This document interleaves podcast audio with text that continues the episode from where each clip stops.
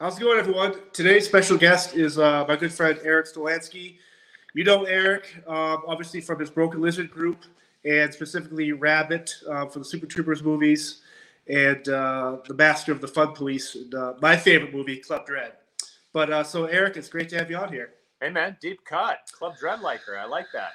Yeah, it's, you know what's funny? I first. When it first came out on D V D, uh, I remember going with my friends from high school down to the local video store when that was still a thing, and we had just watched Super Troopers. And then we, I was that was before like I M D B or when I was out there actually looking, trying to dig what people were doing. And um, I see it like, oh, for the guys who did Super Troopers, so we rented it. And the movie, the sheer ridiculousness of that movie is so heartwarming that you were able to get people like Bill Paxton. And uh, who's the other guy in there? M C Gainey. M C Gainey playing like so against the grain, and it's just like it's so fun how you're able to get people like that to like partake in what you guys do. Yeah, it's funny once you create like a silly movie that's um, you kind of you know build up a little bit of, bit of an audience, then people kind of get it. I think when Bill was first thinking about, we offered him uh, you know the part. And, uh, he, I, uh, it's the kind of thing where like. That generation probably hadn't seen Super Troopers, and so they end up asking their kids, and their kids are like, "Yeah, it's fun. You should do it." And then they, as dads, they say, "All right, well, my kid said you guys uh, are okay, so I, I thought I should do it for them." Is it tough to kind of like when you do like when you get Brian Cox? Is that something where he's the first hurdle when it comes to your concept? Like when you write a scene or a, a movie, you need that that heavy that people aren't used to. How do you get somebody like Brian Cox to play this leader of this band of misfits?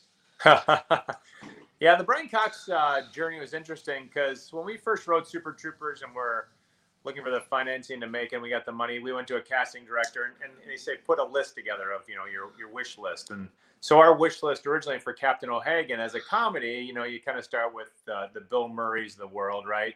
Yeah, John Goodman's, you know, and you kind of think of the comedians.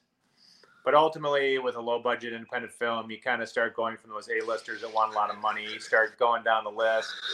Now, we went out sort of wide on a, to a casting director, and we started getting some incoming um, headshots and resumes. And we got a call from uh, an agent saying, I have a client. He's an unbelievably outstanding actor, one of the best in the world. Uh, his name's Brian Cox, and would love for you to consider him for the role of Captain O'Hagan.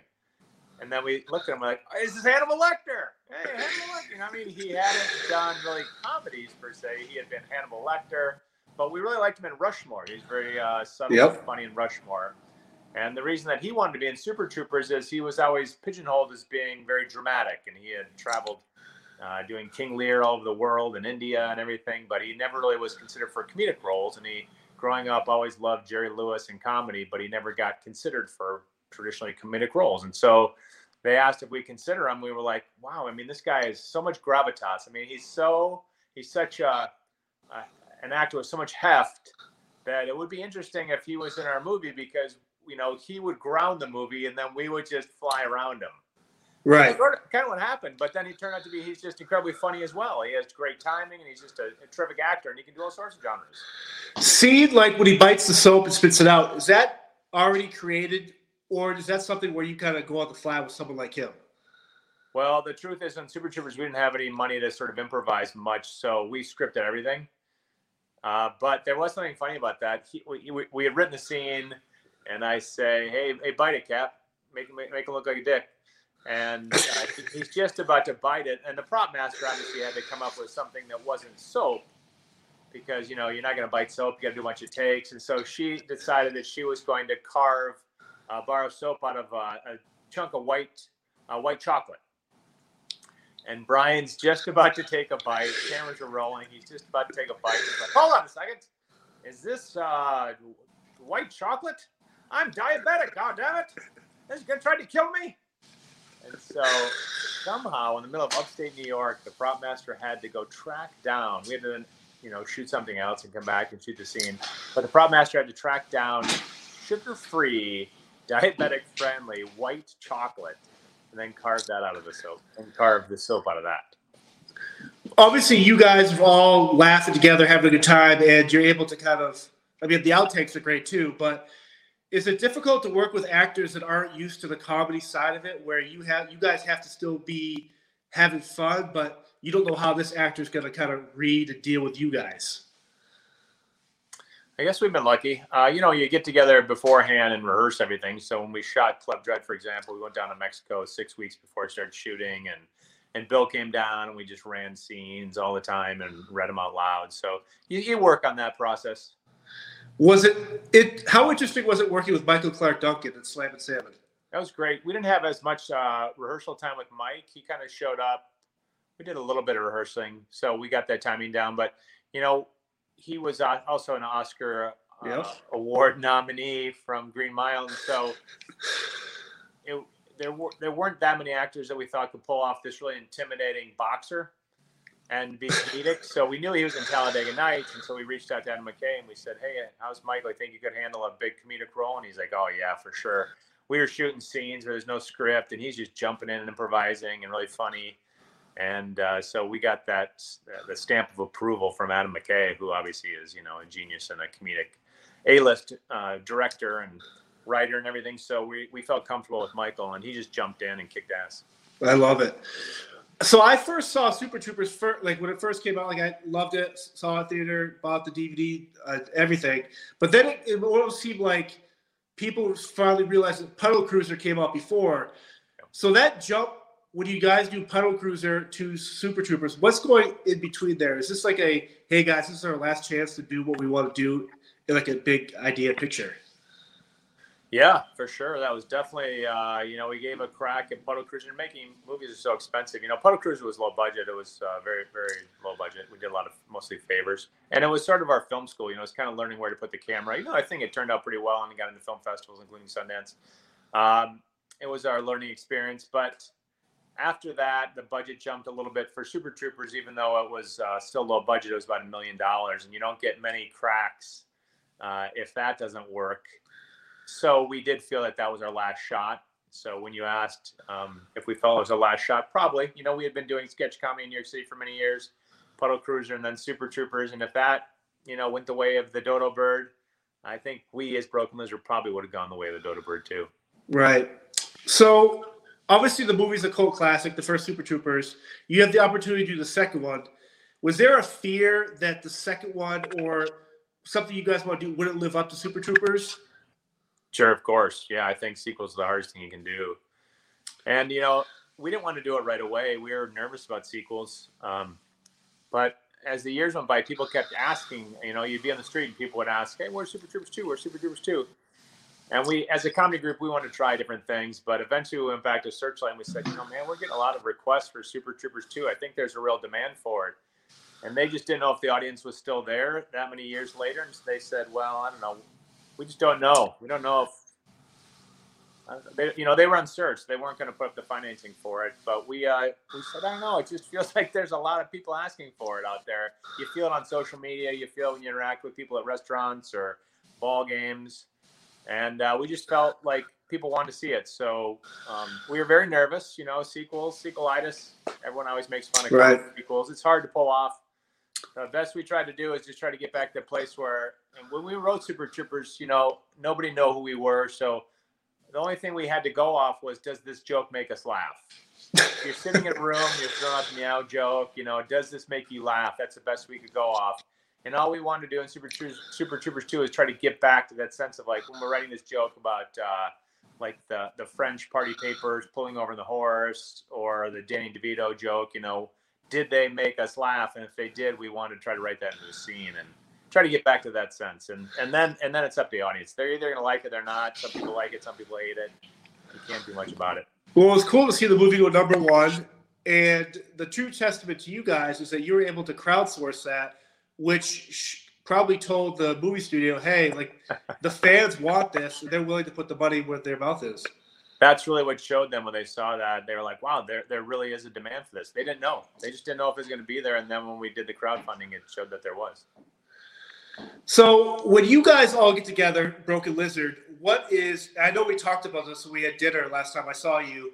But what really piqued my interest here is that you guys will get in a room and literally just talk through everything, get ideas down. Is there ever – stuff that's too out there where you guys are kind of like, man, we can't even we can't even put this out here. Like, this scares people. I don't know. I mean, I feel like, again, if we were like in that room and it really made us laugh, we were willing to put it out there. I can't think if there is. I know I have to think about it. It's been many, many years since we've written all these movies, but um, I'm trying to think if there's anything that we said, ah, that doesn't work, or we tried and it got cut. Uh, we, you know, we used to do sketches in New York City for five years before we started making movies, and and there were sketches that you would throw out, and you'd hear, oh, ah, you know, kind of get those groans, and then you kind of knew that you wouldn't do that in the next show. So I feel like that stuff probably got out of our system more when we were doing live stage stuff. Now, has there ever been a case of ego, like healthy ego with you guys, where you all have your own unique way of delivery or writing? How are you guys able to kind of blend that together where it seems like, and obviously people have their tiffs and they might disagree with something, but it seems like you guys are very genuine and you all support each other. So how does that... How'd that work in the writing process? Right, for you guys, yeah. Yeah, yeah, it's always a challenge. I mean, we've been good friends since college, so when we were writing movies together, uh, it was always pretty civil. Um, there were times when you'd throw in a joke, and if you, it's kind of like Survivor, where there's five of us, and you had to get a majority if you wanted a joke to stick. So if you threw an idea for a joke out, and people are like, I don't know, I'm not really seeing it. First, you might try to um, see if you get someone else on your side, like, hey, Paul, remember I threw that out to you the other day, and you kind of liked it, you know, what do you think? You think you could... Uh, you know, back me up on this one, because it's just sort of a trust thing, right? Right, because you're just writing on a piece of paper, and a lot of stuff you don't read doesn't always work. But so then they're like, well, why don't you try to read it? So then you do a read, and if that doesn't quite get it, you might get it on its feet and try to act it out and like get the timing down to show that it works. And right. uh, the final default, the final nuclear option is you say, I will staple my balls to the wall for this joke. And normally, if you are willing to go that far, they're saying, okay, we'll give it a try, because you can always cut it out in the edit room. Right. Now, what if the joke falls flat or fans are like, man, that joke was the worst I've ever heard? do, the, do the four other guys go, okay, let's find a wall? We should write those down. We should write down the jokes that we staple our balls to the wall for. Um, that's the thing is you do a, you know, a test screening, right? And then if, if you get really bad feedback during a test screen, the beauty is you can go back to that room and just get rid of something. When, obviously, when you guys are doing the live stuff or like skits, like it, there must be a different sense of fear and trepidation in terms of reaction. But how do you kind of create that same type of tension and excitement as when you film in front of a camera for a movie? Like, do you have to? Are you able to capture that same type of thing, or is it a different different feeling for you altogether? Yeah, it's very different. Just because, you know, obviously a cast and crew, or if they're on set, are told never laugh because that ruins a take, right? So the best you can hope for is you, you're acting and you can kind of see someone trying to hold back a laugh. But it's very different because you don't get that immediate sort of, you know, burst of laughter that you get from a live audience. You know, it's very quiet on the set. So I always like trying to see if I can make someone almost try to crack, but not ruin the take. I imagine that scene at Beerfest with Jay is homeless and whatever, like, it's, it's so obscene and ridiculous and heartfelt, but...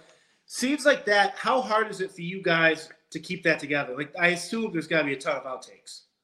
Yeah, um, that's the fun part is when you're just off camera and someone's maybe doing uh, a take for the first time, and you're, and it's so fun to watch.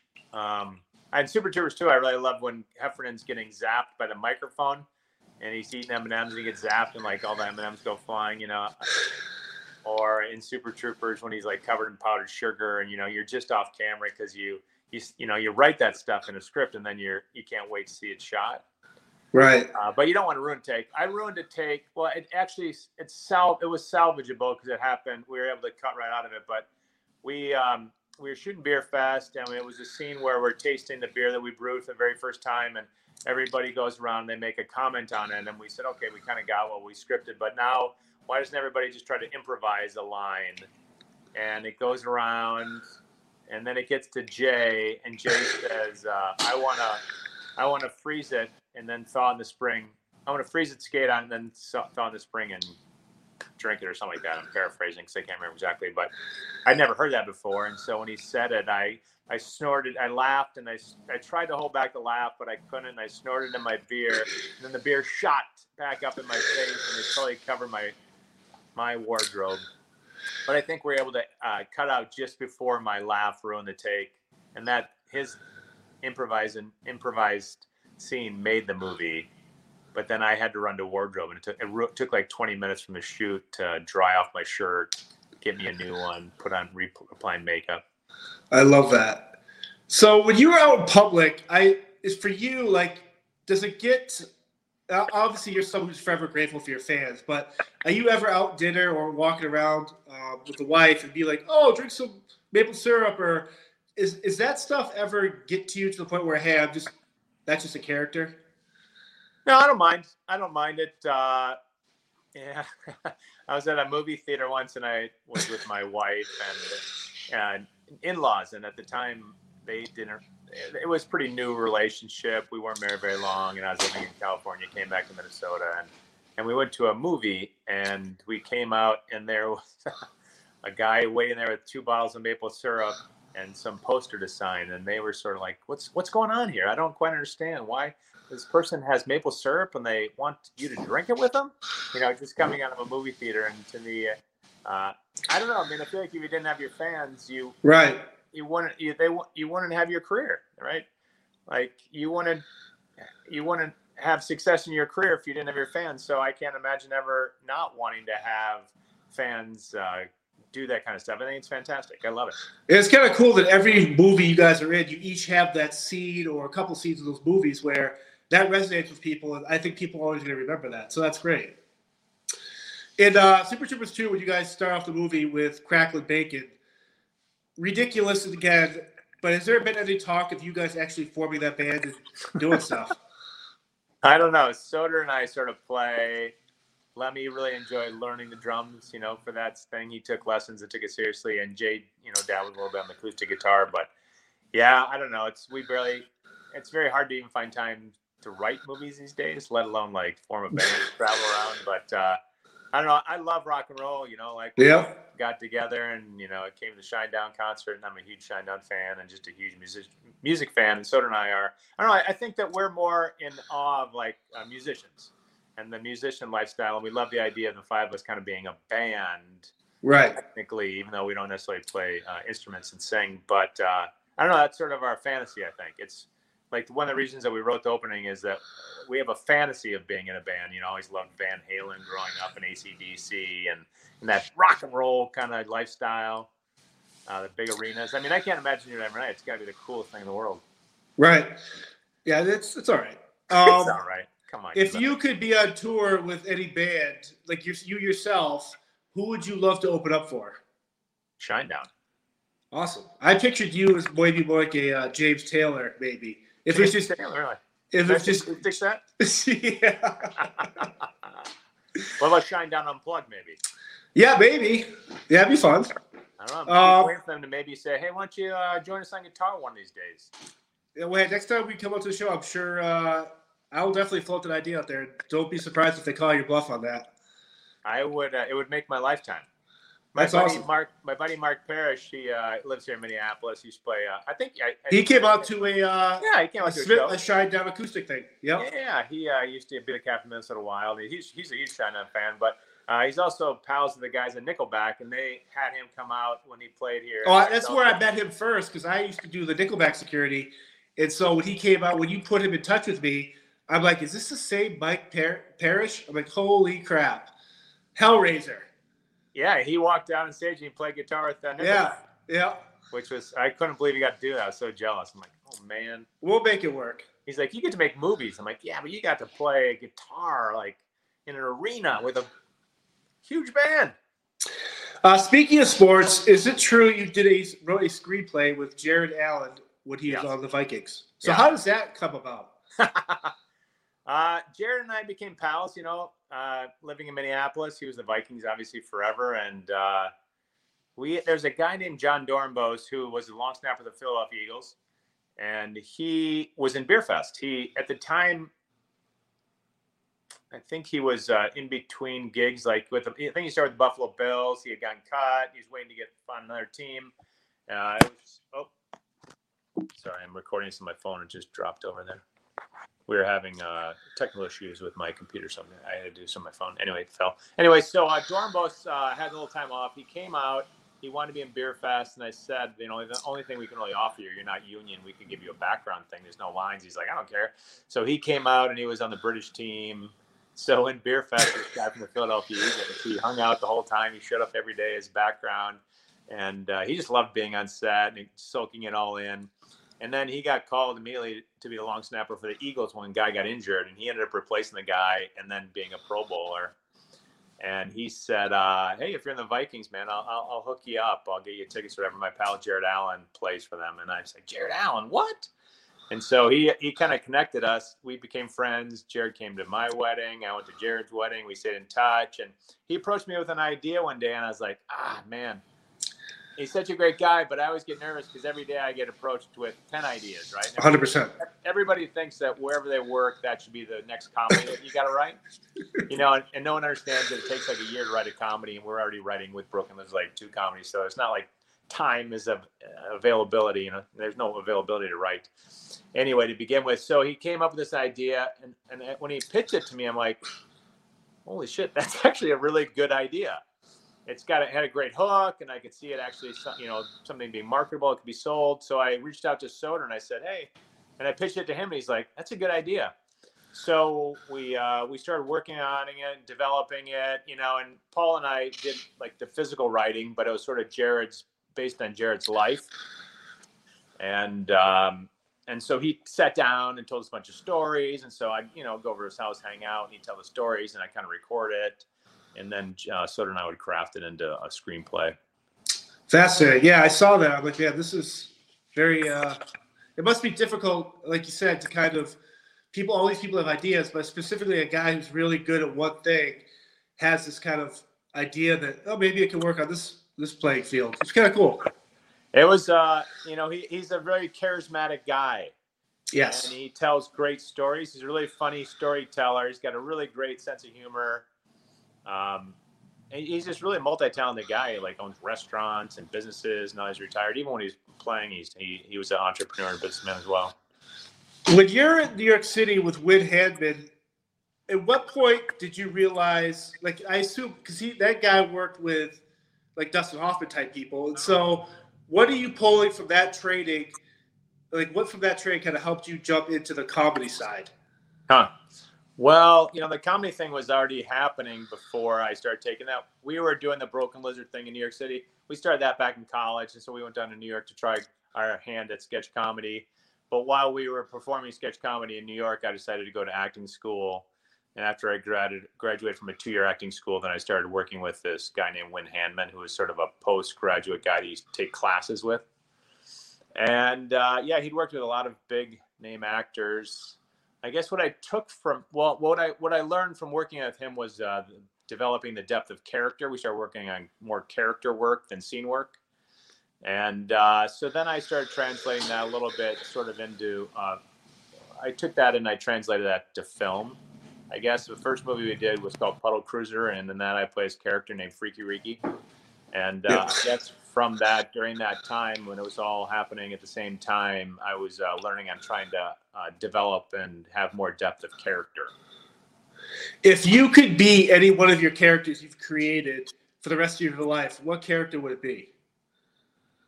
Oh, I guess I'm probably closest to Rabbit. I think Rabbit's probably the closest. I mean, I think the characters in Super Troopers are probably the closest to all five of us. Interesting. But, uh, we made a movie in, uh, I hope I wouldn't be my character in Club Dread, but. Uh, During COVID, who cares? Exactly. Just kill everybody, man. Um, in Puddle Cruiser, I played a character, which I think is like a fun way to live life. So if I if I had the ability to be any character, my character Freaky Ricky that I played in Puddle Cruiser that I was just talking about, I think would be the most fun to uh, live continually. I love that. In Beerfest, and this is kind of, I, I was just thinking about this. There, I've read a lot of articles where it's like, there's no way these guys drank all this beer, or obviously. So what was the, okay, well, two-part question. Did you guys actually drink beer on set for to make it for some of the stuff? And what was the liquid you guys had to drink when they like when it gets like really crazy? Sure. Yeah. Well, uh, that, our our normal answer is yeah. Of course, it was real beer. Yeah. Right. All, all, You'd all be dead. We'd all be dead. Yeah. Uh, and you start at like six. You start working at like six in the morning. You'd make it till about nine. Um. So. So obviously, and also because of insurance reasons, you know, a prop master is not allowed to bring alcohol. Oh, it, I didn't know that. Interesting. That, yeah. So like, you know, for liability purposes, you can't just be like pounding and partying, you know, someone could get injured and die, and then there's liability for the studios. So uh, we had non-alcoholic beer. When it had to be dark beer, it was non-alcoholic beer mixed with coffee, which was disgusting. Um, and then for the really big food stuff, obviously, you had to have digital effects because you couldn't even drink that much liquid. I mean, you watch that and it's like ridiculous. There's no way anybody anybody could do this. Nobody could consume that much liquid over a period of time. It is fascinating, though, how that movie, again, another project of yours, resonates with that generation of, I mean, I think everyone's been to those parties or partied like that. I know I have. And to have you guys go out there and put that out there, it just, it just makes it fun again, where it's just like these guys are having a blast. It looks like filming that was just incredible. It was a ton of fun, and it's always fun when people say, hey, we have an annual beer fest, and we love to uh, play your movie and, like, you know, use some of the games you play, or we have already used some of the games in the past, and we we uh, always incorporate those into our beer fest, or, you know, around October, or, you know, sometimes it's like multi-generations within a family. You know, you have grandmas and moms and, like, college kids, and uh I don't know, it's always fun that they sort of think of that movie, and it, it's just silly. It's kind of our love letter to beer. We really, it was a parody. Originally, we wrote that movie. It was a parody and a takeoff of John Van Damme, John Claude Van Damme's Bloodsport. Yeah, I can tell by the signage how like stuff flips down, like Frank Dukes and all that, Kung Lee and all that. Yeah, interesting. That, that would make the, sense. The Kumite, the underground Kumite, yeah. And they gotta find it, and it's secret. And, um, fascinating. We always loved like Patrick Swayze and those John Claude Van Damme movies and Seagal movies. Yeah. So I don't know. We're like, hey, let's make a funny one where it's a, a sports takeoff. So it's like our um, taking Rudy and Bloodsport and throwing a little uh, Broken Lizard flavor on it. Yeah, very interesting. Now I gotta watch that movie again just for the laughs for that now. Um, so obviously with COVID going on affecting everyone's lives, how has this affected you on a personal level, whether physically or mentally, and in terms, you know, I know you mentioned you guys are writing, but that must put a damper on some of the stuff with traveling and group gatherings, correct?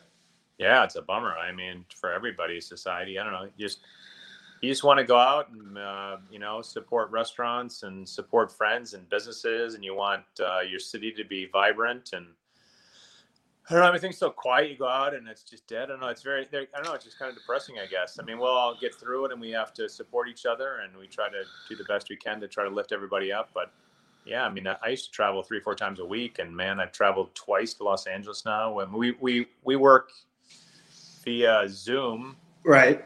You know, but I used to do a lot of speaking. I'd go out and talk to the military and corporations and, Uh, do Comic-Cons, you know, all sorts of stuff. It was just like a lot of interacting with people. And now I barely interact with people at, at all. Maybe you see them in a restaurant, or you go out and see people on the streets. But yeah, it's it's very sort of isolating, and there's a lot of solitude. You know, you like Shinedown concerts and, you know, hang out. Right. Like, go eat butt meat. We go eat steaks and then go to a rock concert. That's a, that P S Steak is an incredible restaurant. Yeah, it's awesome. Um, so that I miss that stuff, you know, the socialization interaction. That, it's cool that we can do this, and we do that, you know, we do this with Broken Lizard when we write, but, um, and it's kind of, it's, it, it's, at first it was kind of weird, but now it's kind of normal, isn't it? Like, yeah, yeah it's, we're talking and hanging out. Yeah, we, we are, we actually yeah. are, we're actually in the same room.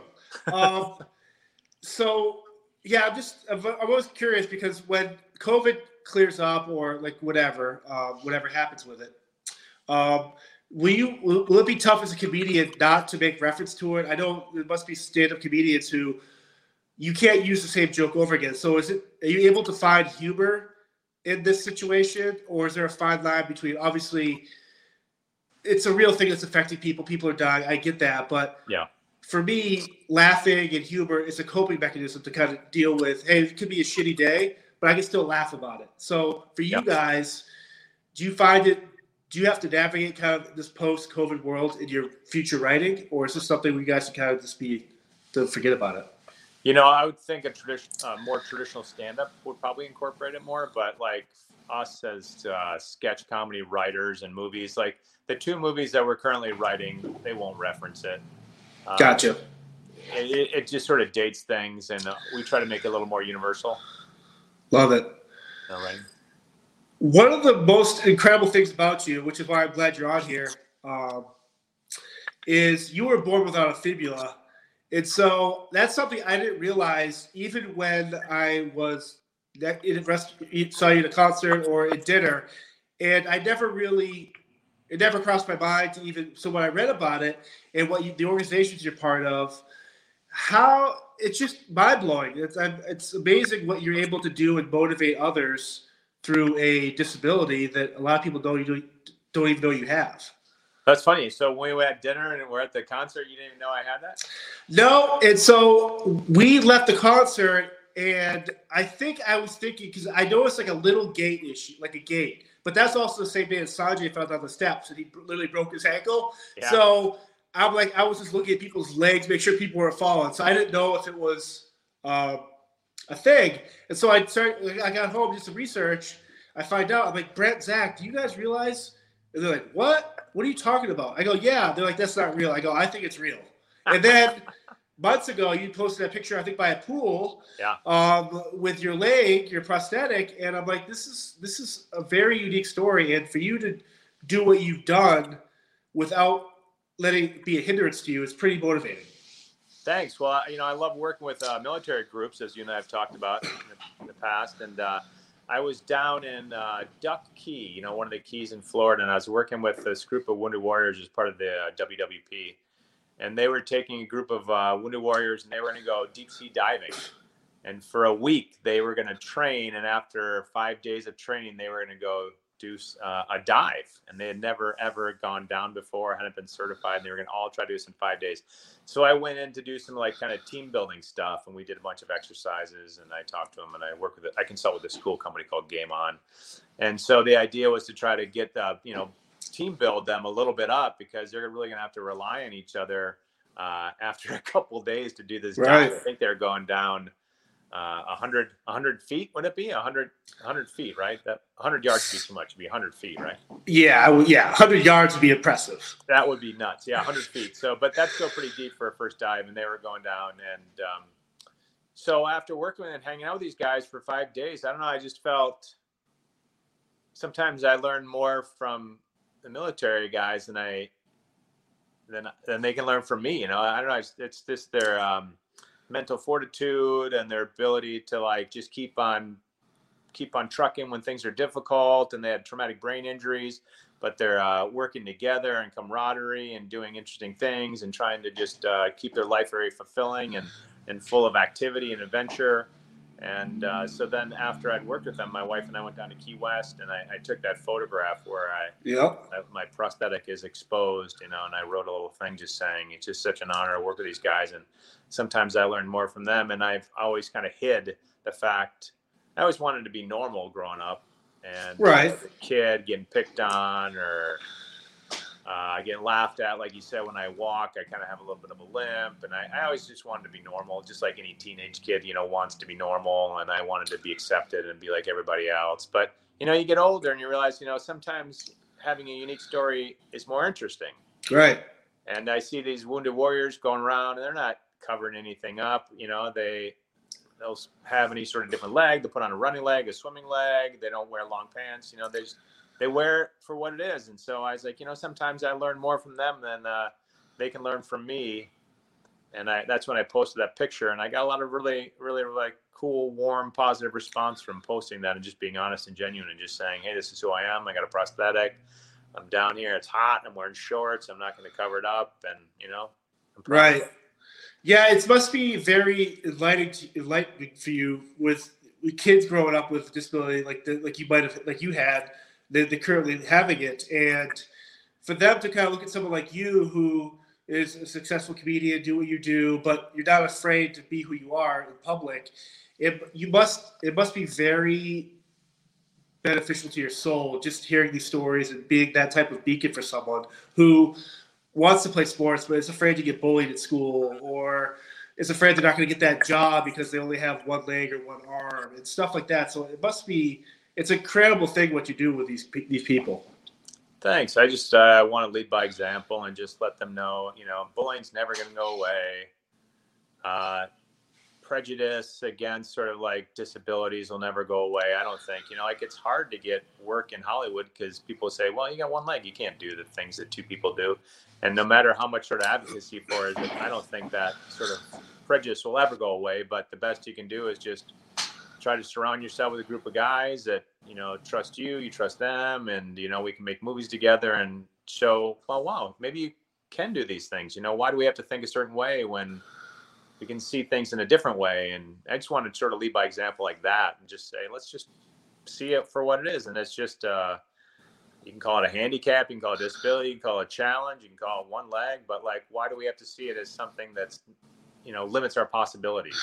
Right. It, it got me thinking after I learned about you, like the issue, your fibula, I don't remember a lot of movies where they openly promote a someone with a prosthetic acting. I think the last time someone, it was a, I think it was a veteran, but the the, remake, or the movie Battleship, where the one veteran actually was a Uh, had both legs blown off in combat, and they actually got cast as a paraplegic. And it got me thinking, is that something that's, is it taboo to, because you you could film all your movies and no one ever know.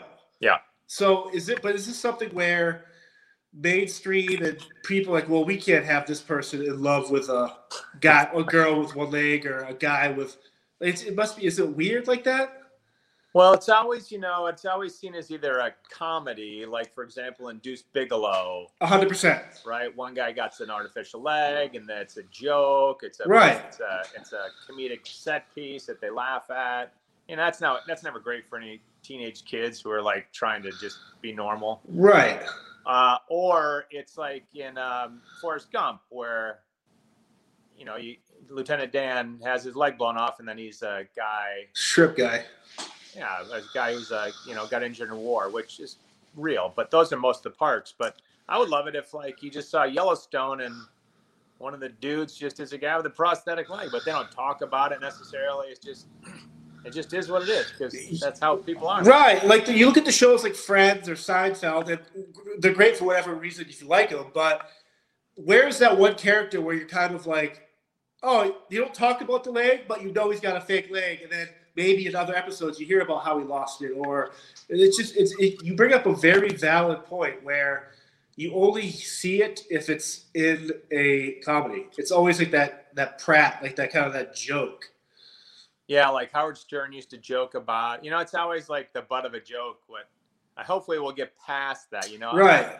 I'm, I'm as a comedian, like, I don't care. I'm not that P C. Like, I don't care if it's a joke, but I hope that we can also evolve where it's more than that.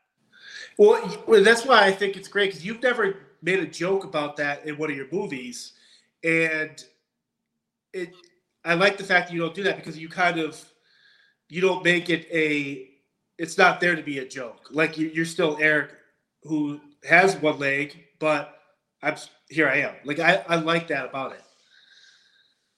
Yeah, I always wanted to be able to do all the Broken Lizard parts, you know, never really bring it out early on in the career, but sort of like do five or six movies and be like, oh, I don't know if you guys know this or not, but I just made all those movies with a prosthetic leg. one hundred percent. And then get people to like kind of get out of that mind frame that it has to be someone who got injured in a war or it has to be a butt of a joke. Right. Which either of those are fine, but they can also have the third option, which is just normal people have it. Is there subject matter that you will not joke about? Or by you, I mean you guys as Broken Lizard. Uh, sure. I mean, yeah, we don't want to. Uh, I would say, you know, one thing we always kind of try to focus on is that most of our humor is not mean. I don't know if you've right. ever noticed that. And that's you, pretty you, conscious. You, right. We like to have our, um, try to make our comedy pretty lighthearted. And like, we don't like to be, we don't like to go for jokes where you're making fun of somebody else. Oftentimes, a lot of the jokes are that we'll make fun of ourselves, right? And if it's if it's Farva, right? It's Farva getting tackled, uh, tackling a burger guy and then going to jail and getting powdered sugar, right? And most of the jokes are like, you're making fun of us, and we'll take the butt of the joke versus being mean to somebody else. Right. To go back a little bit, you also filmed videos for P ninety X. I was in one of the uh, one of the D V Ds for P ninety X called Plyometrics, yeah. So how does that come about? Yeah, that was interesting. You know, like I, I was trying to get, I, I was at a gym one day. I saw a sign that said, come try the hardest thing you'll be a part of. It's uh, it was called Extreme Home Home Fitness, right? And it didn't really exist at the time. Back in those days, it wasn't even that long ago, but fifteen years ago, I was like, it was Richard Simmons or Jane Fonda, right? There weren't like right. extreme home fitness videos, and the CrossFit craze hadn't hit. So I, and it said, but you have to commit to ninety days. And if you do it, you'll be part of the test group, and uh, we'll get you in shape. And it doesn't cost you anything. It's just, but you have to commit to it. And so I saw the flyer at the gym, pulled it down, called the phone number.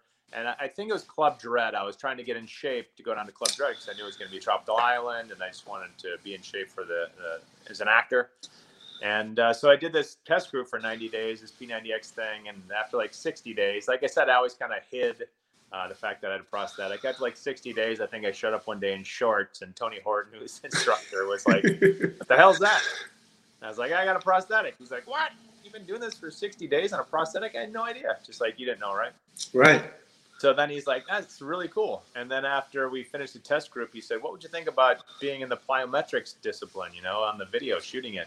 He said, "I, you know, it, it would show a lot of people that were sitting at home having trouble, struggling with their health, diabetes, whatever, all sorts of issues. Uh, you know, if a guy can do it with one leg, you know, maybe they'll give it a shot." And, you know, like I said, I was trying to do these five or six movies without letting anybody know, and then going back and saying, you know, I did those without... And I thought, you know, it's a little premature. I've only shot two movies, and, the, and then Club Dread is the third. Right. It was a little bit early that I wanted to actually come out about having a prosthetic leg. But I thought about it. You know, I said, well, maybe this is something I've been hiding my whole life. Maybe this is actually something that could be seen as a positive. You know, maybe it's something that's like a blessing that I was given, and that I can help some people with their health and uh, inspiration. Inspiration's kind of a weird word. I always think of that as like Tony Robbins. But, you know, just... And, you know, inspiring, like, people to get out and exercise a little bit more, right? Right. And, um, yeah, so I said, all right, all right, Horton. At first I said, no, nah, I'm not doing that, no way. And he's like, come on, you know, and, and we're good pals. He's like a brother to me, and he kind of persuaded me to do it. And I'm like, all right. So, uh, yeah, so that's how I got in an plyometrics video. And funny thing, a couple people thought I took it, like, as an acting job, you know, like – yeah, interesting. I responded as an acting job. But no, I just did it to try to show people that, you know, if I can do it with one leg, maybe some people could feel like they could get out and do some little extra things, you know. I love that. So my last question for you, will you guys ever release uh, Tinfoil Monkey Agenda or anything about that? Because you read all these articles and you hear all this kind of crazy theories about it. Like, how come that has not made the uh, public eye yet? That's a good question. I thought for some reason maybe it had been on one of our D V D extras. I don't think I've seen it. And I think there was a time when we were cutting together a documentary, and I didn't. I thought maybe there was conversation that that would be attached to a documentary we were working on. Because after we made Puddle Cruiser, we traveled around the country. You know, Puddle Cruiser went to Sundance, but it didn't get theatrical distribution. But like a band, you know, you, you can relate to this, like a band starting out, you kind of have to build a following. Yeah, yeah. Press, promo, tour. Yeah, press, yep. promo, all kind of stuff, right? So we were performing in a, a small cabaret club in, what, in the West Village in New York for five years, but it wasn't really getting out that press, promo kind of thing and building a following. So we said, why don't we take this movie, Puddle Cruiser, that we made, hop into a Winnebago, and we could probably drive around the East Coast because the states are so small. You could hit a lot of different cities, go to different different colleges, do a lot of bunch of student newspapers and stuff like that. So we traveled around for about a month with Puddle Cruiser, and we would screen it at different schools and travel to the next school, travel around and do this press and promo. We were trying to build a following. And during that time, we had somebody kind of following us around with the camera. So it's kind of fun to see us at an early age when we were this young band uh, trying to get the word out there about our first film. And uh, there, there's talk of making that into sort of a documentary. And uh, we may attach Tinfoil Monkey Agenda. We t I think there was talk of maybe putting Tinfoil Agenda, Tinfoil Monkey Agenda on that. Love that. It's fair. I, I assume social media has been had it come had social media blown up like it is now, where everyone's their babies are doing it.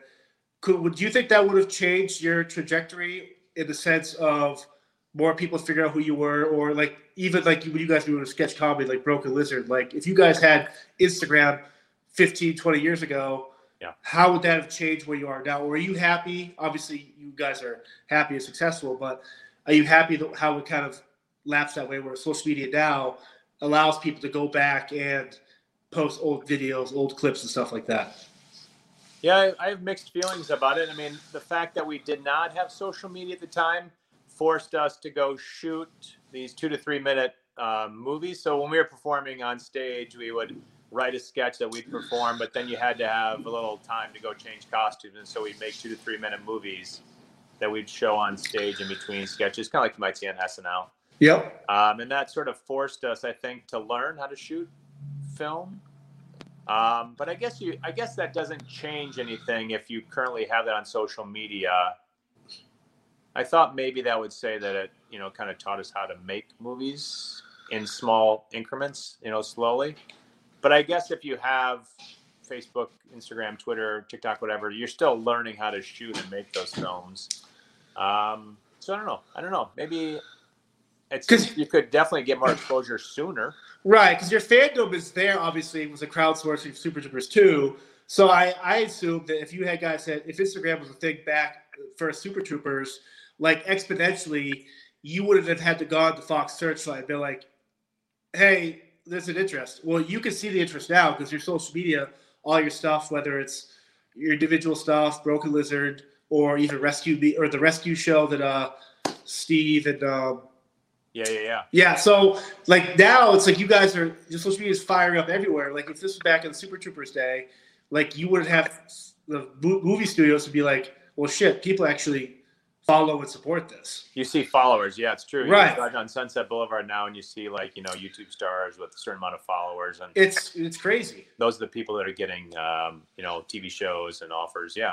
So yeah, probably would have helped us a lot. So it, yeah. like I said, that'd be my last question, but I'm just thinking about this. Like the shows, Impractical Jokers, I find it funny. I've met a couple of guys, the, the Tenderloins, whatever they're called, whatever the troop name. But when you see something like that, part, my first thought is, well, Broken Lizard was doing this before. How come they're not on T V? Now, I don't know if it's the same thing, obviously, but do you guys feel like you guys were like the first troop outside, say, S N L or Citizens Against Brigade to actually do your own thing at your at your pace? Yeah, I, I do love Unpractical Jokers. They're funny. Um, so, you know, obviously there's Monty Python, and then we were very heavily influenced by Kids in the Hall. Right.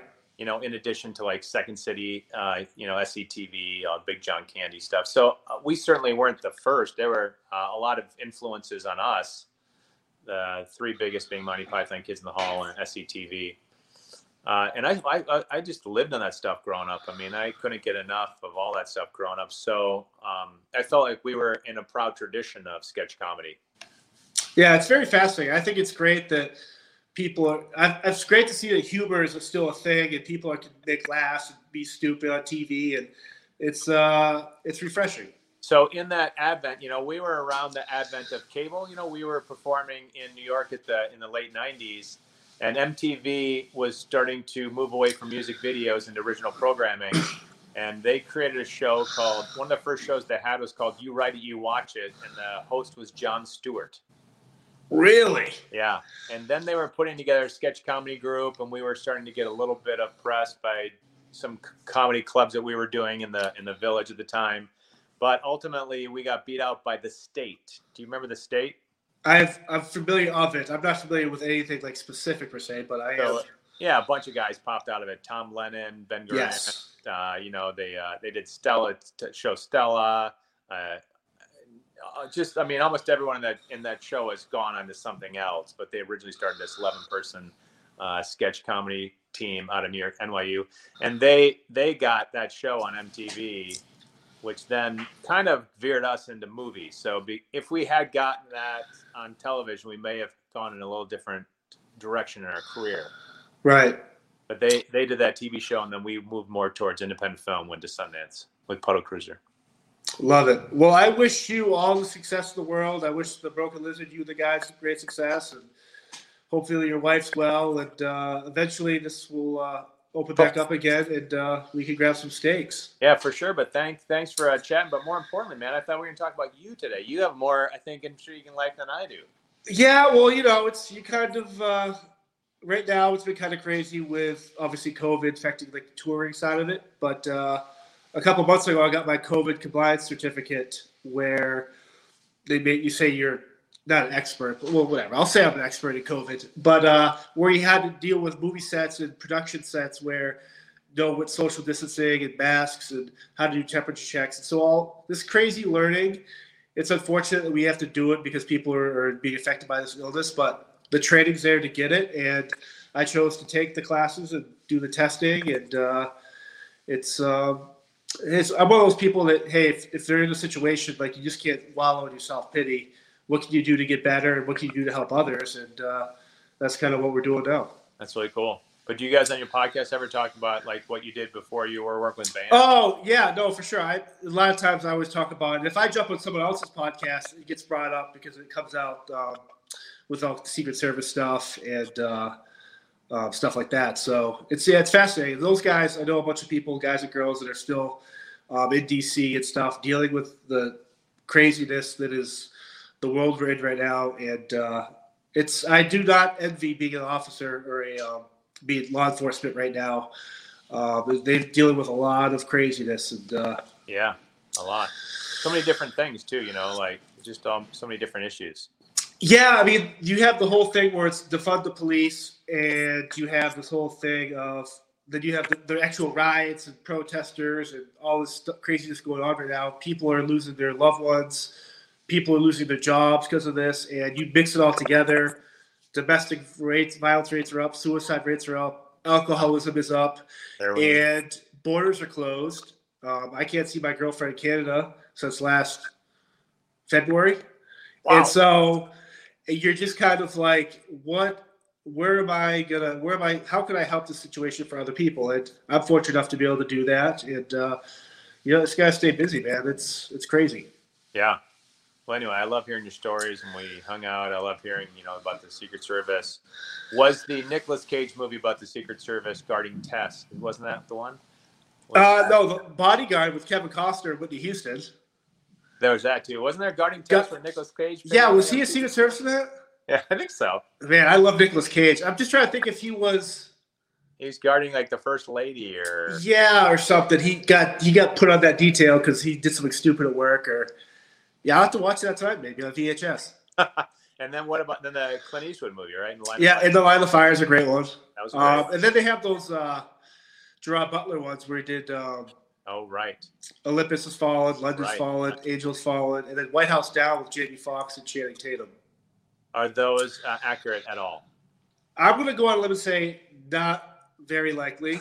um, as well, I got asked that the other day, and they're like, well, and uh, – Olympus Has Fallen, the, the, the plane comes over. I think, well, the movie is, this is based after nine eleven. There's no plane getting that close to the White House with F A A and all the, the stuff they have in place to prevent a ship, gunner ship, from doing whatever they want on the White House. Cars aren't driving in front of the White House or behind it. There's ballards, there's security measures in place where that's not going to happen. It's great entertainment. I love it.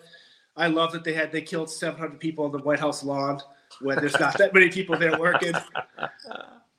Did you, uh, were you working social, uh, Secret Service, social circuit? Were you working Secret Service on nine eleven? I was not, no, I was actually in college. I actually, I was in college from two thousand four to two thousand eight. Okay. East Coast? Uh, yeah, Norwich University, military school in Vermont. Oh, cool. And uh, then I went to the social security business. Social security business. And I was auditing. I was auditing with the I R S. No, yeah. So I, it's uh, it's quite the uh, the background stuff. And uh, I did this podcast out of boredom last, starting last March when COVID first hit, and uh, it's really picked up. And it's cool talking to people like yourself who have interesting stories, obviously, in what you do, specifically like the Super Troopers. And everyone can relate to it, but like the The prosthetic stuff, like it's very, you have, you're a very cool story. I'm glad uh, I could be a part of it. I'd like to have shared, shared more. I'd like to have heard more of your story, and you know. Yeah, maybe you can do a podcast one day, and uh, we can talk about that painting you did behind you. Hey, thanks, but I did that uh, watercolors. I did that in like three days. Now, I assumed that was charcoal, but yeah, I see the watercolor now. It's very, uh, very delicate pastels. Quite, quite extraordinary, don't you think? Yeah, I love it. So uh, everything's good. Everything's good, man, and I appreciate you jumping on here with me. Good talking to you, man. I won't keep any longer. We've been out here for almost an hour, boring the hell out of people. Yeah, well, this will launch January, actually, um, so we'll have time to kind of promo it and stuff. And uh, but, yeah, man, thank you so much, and uh, we'll stay in touch. All right, man. Come back for a steak sometime. Done. Cheers. Later. Do, Did, Will, the Story of People podcast is now available on the Crier Media Network. The first five episodes are here and feature some incredible guests that fit into one or all three of those categories. Ready? Tara Sloan from the San Jose Sharks Undercurrent podcast at N B C Sports. Marianne Iveson from Iveson Voice and the Let's Take This Outside podcast to talk about the world of outdoors as well as voiceover land. Ariana Hunsicker, future Canadian Paralympic swimmer, already winning tons of awards for this country. Scott McGregor from the Hot Wallet podcast to dumb down the world of crypto, Bitcoin, and N F Ts so you don't have to. And Jackie Holowati from Climate Pledge Arena in Seattle, Washington, the first net zero carbon certified arena on the planet. Wherever you get your pods, wherever you watch your pods, and on the Crier Media Network. It is your favorite girl. That's right. It's the Allie Mars, the one and the only. Everyone else just ain't me. I am the host of Welcome to Mars, a lifestyle podcast where nothing is off the table. I have come a long way from sex and dating and have transformed the new vibe to all things lifestyle. We still talk sex, but I'm more interested in the journey, where people have come from, how they made it, and where they're going. Subscribe or follow to a brand new look and a brand new era. Welcome to Mars. Subscribe or follow on Apple, Spotify, Google, or at the ally mars dot com. Because even with the new look, I'm still that same bitch you love to hate.